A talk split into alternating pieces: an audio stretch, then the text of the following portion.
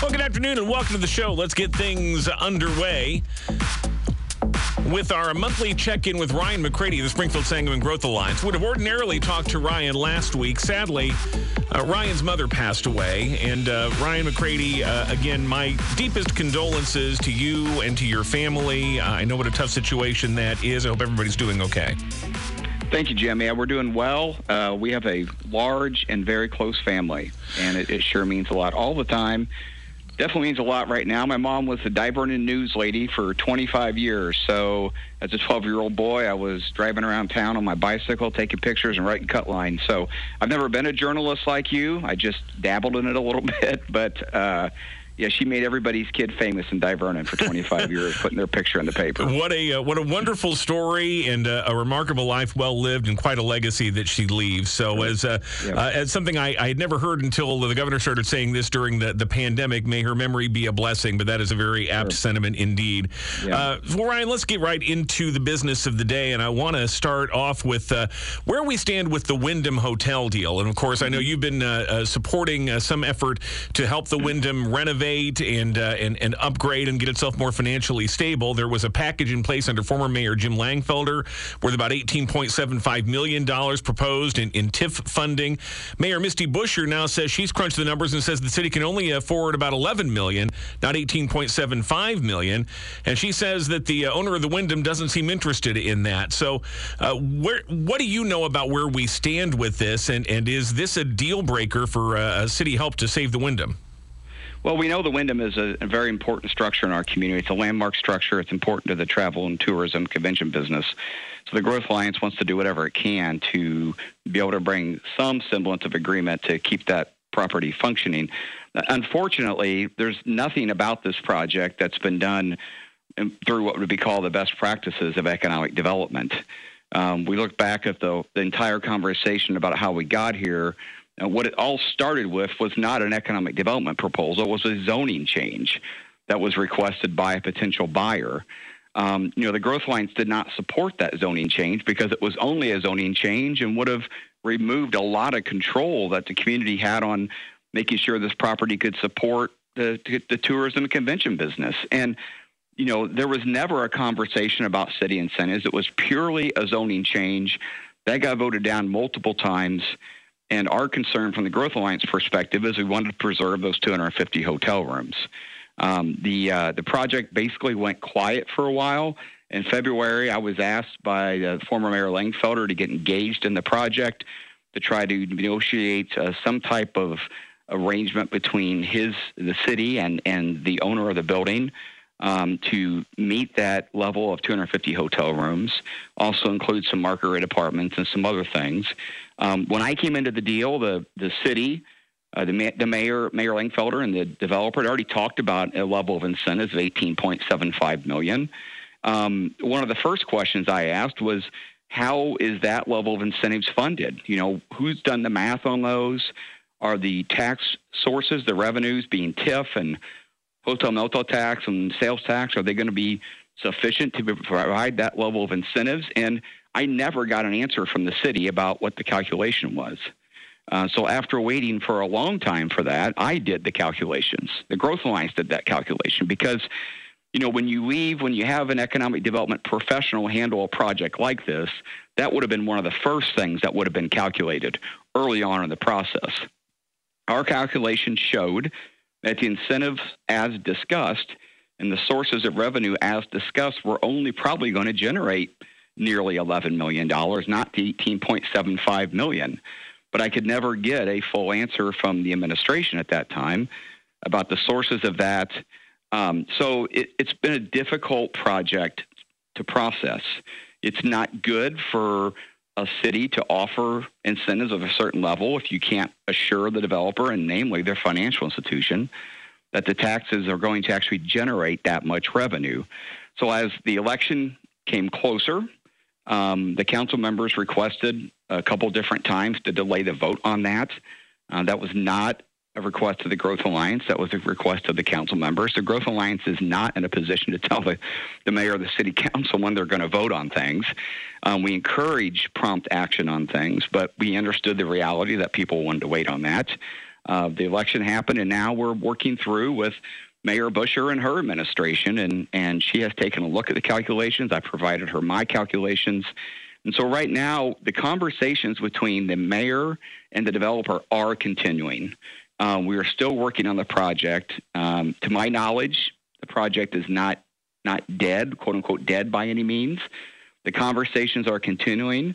The mayor wants to be sure that the developer understands what her and the, the, the community's estimates are on the amount of revenue it's going to be generated. They, she does not want to overpromise and underdeliver to a developer or a financial institution. And I think that's prudent to have those conversations. So the conversations are continuing. They're continuing today as we speak. We're continuing to have those conversations. And our hope is that we'll come up with something that works both for the community and for the developer. We preserve the structure, preserve the hotel rooms, and continue to support and expand our travel and tourism community. Mayor Buscher's words to me just a couple of days ago was that uh, Mr. Rajabi, the current owner of the Wyndham, is not interested in, in a deal at the lower amount. That uh, I guess from his perspective, I'm, I'm extrapolating from this, uh, that from his perspective, that's just simply not going to be enough to make it financially viable uh, for him. Are you hearing something different? Might he be willing to, to do that, or to see if there's some middle ground between 11 million? Million and 18.75 million that might be acceptable to both sides? How, how do we bridge a, a, pretty significant gap in that funding level? Mm-hmm. Well, it's not unusual for conversations like this to happen on projects. Um, I, I, think uh, I believe the mayor is doing a good job of explaining in, in, in good faith what we think is available. Um, and the door has not slammed on either side on this. The conversations literally are continuing, continuing today still ongoing. Uh, I'm not in a position to speak on behalf of the developer, but both parties are still communicating. So, from my perspective, with both parties still communicating, uh, things are still still have an opportunity to work out. And yes, as the economic development guy, I'm always the eternal optimist. I get that. Um, and, and, and that's a big part of my job, though, Jim, is to continue to be optimistic about growing the community but the fact that all parties are still speaking shows me that there's still a path forward here. And we're hopeful that we'll be able to come up with something that works for the community, the developer, and whoever's financing the project. The mayor indicated that Mr. Rajabi had hoped to address the city council last week. She wanted you there, and, and obviously you were not available last week. Sure. So is he planning to return next week or sometime in the not too distant future to address the council about this? That schedule's not been set yet. I know the mayor is speaking with him and his team to, to figure out what date works for everybody and and explain um, and continue to work on the project. So I'm not aware that there's been a date scheduled at this point. Um, the item is uh, you know held in committee on the agenda, which allows it to be brought off um, pretty swiftly uh, with the approval of the city council. Uh, so, but we don't have a date on that yet. Uh, I know you, you said you are uh, trying to remain optimistic, looking at best case scenarios. I'm assuming a big part of your job is also to consider worst case scenarios and contingency plans mm-hmm. in that case. So, what happens if a deal doesn't come together? Has Mr. Rajabi indicated that he would make good on his uh, earlier suggestion he might convert the whole thing to subsidized housing? Could we have a 30 story government housing project right there in the middle of downtown? Well, the uh, zoning does not allow more than 200 apartments to be in that building as the zoning exists right now.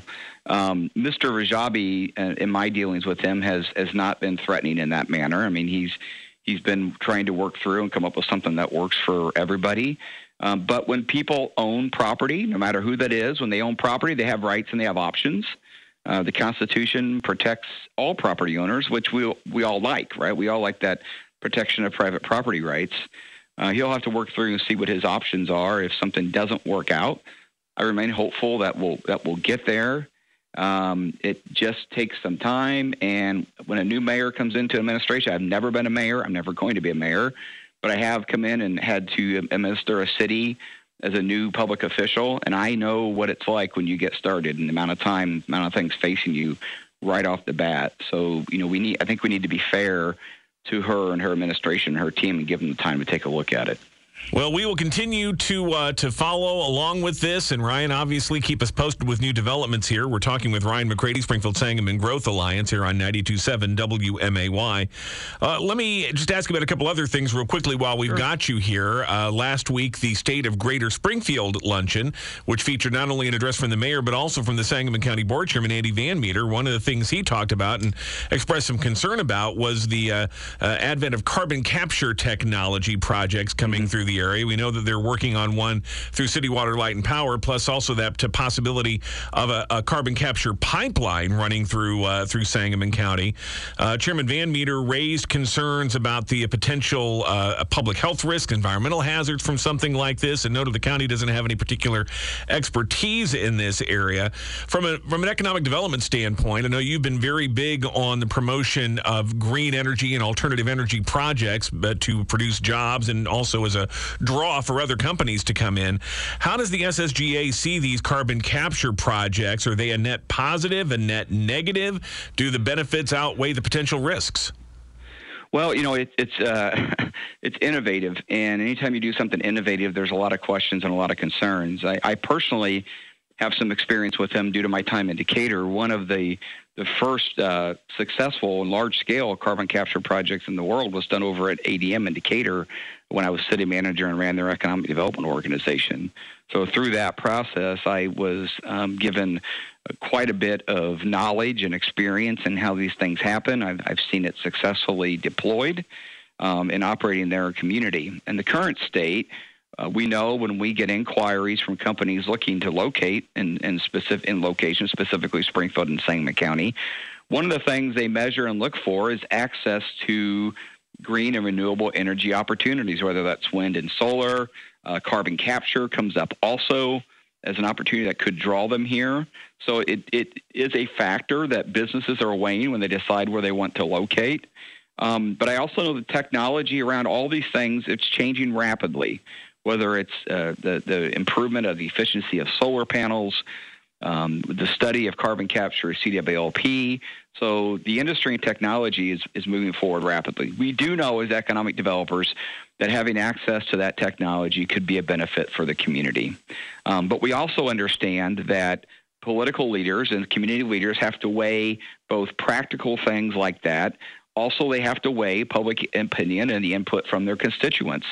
So really, they have the toughest decision that they have to make is to look at weigh and weigh all those things. Um, once again, I, I hope that as knowledge and technology expands, the two sides of this will continue to take a look at it and talk about it. Um, there was some state level legislation that had been filed. I don't believe that's moved out of committee at this point. Um, I checked on that today. I haven't seen any movement out of committee. It's been in committee for, for a couple months now. I'm not sure what's going to happen at the state level, but you know, at some point the state can step in, just like they did with uh, requirements for wind and solar and trying to develop a statewide standard. Um, but I, I, do know the county board. I, I, know them well, having worked for them. I believe that they're going to take a hard look at both the, the technical, the practical side, the economic development side, and the public opinion side, and try to make a decision that satisfies all those things. We will do the best we can to give them all the knowledge and information we have about our perspective as economic developers, but at the same time understand there's a lot of things that go into their decision making process and try to respect that too. All right, we'll uh, keep an eye on that as well. A couple other things, real quickly, before we go. As you mentioned, the uh, Illinois General Assembly now looks like they're back on track to wrap things up in the next several days. Just moments ago, the governor and legislative leaders announced a, uh, an agreement on a uh, budget, uh, and we don't know a lot of particulars on that yet. But are there other things the legislature has done that will either make your job in economic development easier or potentially could make it harder? You know, they made some uh, nice changes to some of the incentive programs uh, recently with the EDGE program, the Enterprise Zone program, expanding the, ter- expanding the territory of that. They, the EDGE tax credit program was amended to provide more credits for uh, business retention and expansion projects, which is something that economic developers like me have been asking for for years because it's the most efficient way to grow the economy of your community is to expand a business that's here already. So that's that's very optimistic. Uh, the fact that they added wind and solar developments into the high impact business district to provide the incentives that they need without having to negatively impact enterprise zones has been positive also. The closing fund that was developed. That can definitely be something that would be a positive thing for economic development, being able to access that to kind of tip the scales just a little bit in favor of our community are in favor of Illinois on some of these negotiations. Other states have closing funds. So now that Illinois has one, that's really helpful. And any investment that they continue to make in workforce development is also going to be a key factor in economic development and and helping us uh, grow our community, grow the the state's economy too. So, I was trying to look at some of the breaking news on that budget, Jim. I, I noticed some things in there for the closing fund and workforce development and things like that. So we we're, we're hopeful, optimistic that we'll continue to see those investments, which just put more arrows in our quiver, right, as we go out, try to help businesses that are here and try to recruit new ones to town. Ryan McCrady, we're unfortunately out of time. I wanted to ask you about your partnership with Lincoln Library, but I'm really up against the clock, so we'll we'll try to get to that uh, next month because I know those uh, programs are continuing. But uh, in the meantime, if people would like to find out more about that or other efforts of the Springfield Sangamon Growth Alliance, where do they go? Check us out at thrive.spi.org or give us a call 217 679 3500. Be glad to talk to you. Ryan McCrady, Springfield Sangamon Growth Alliance.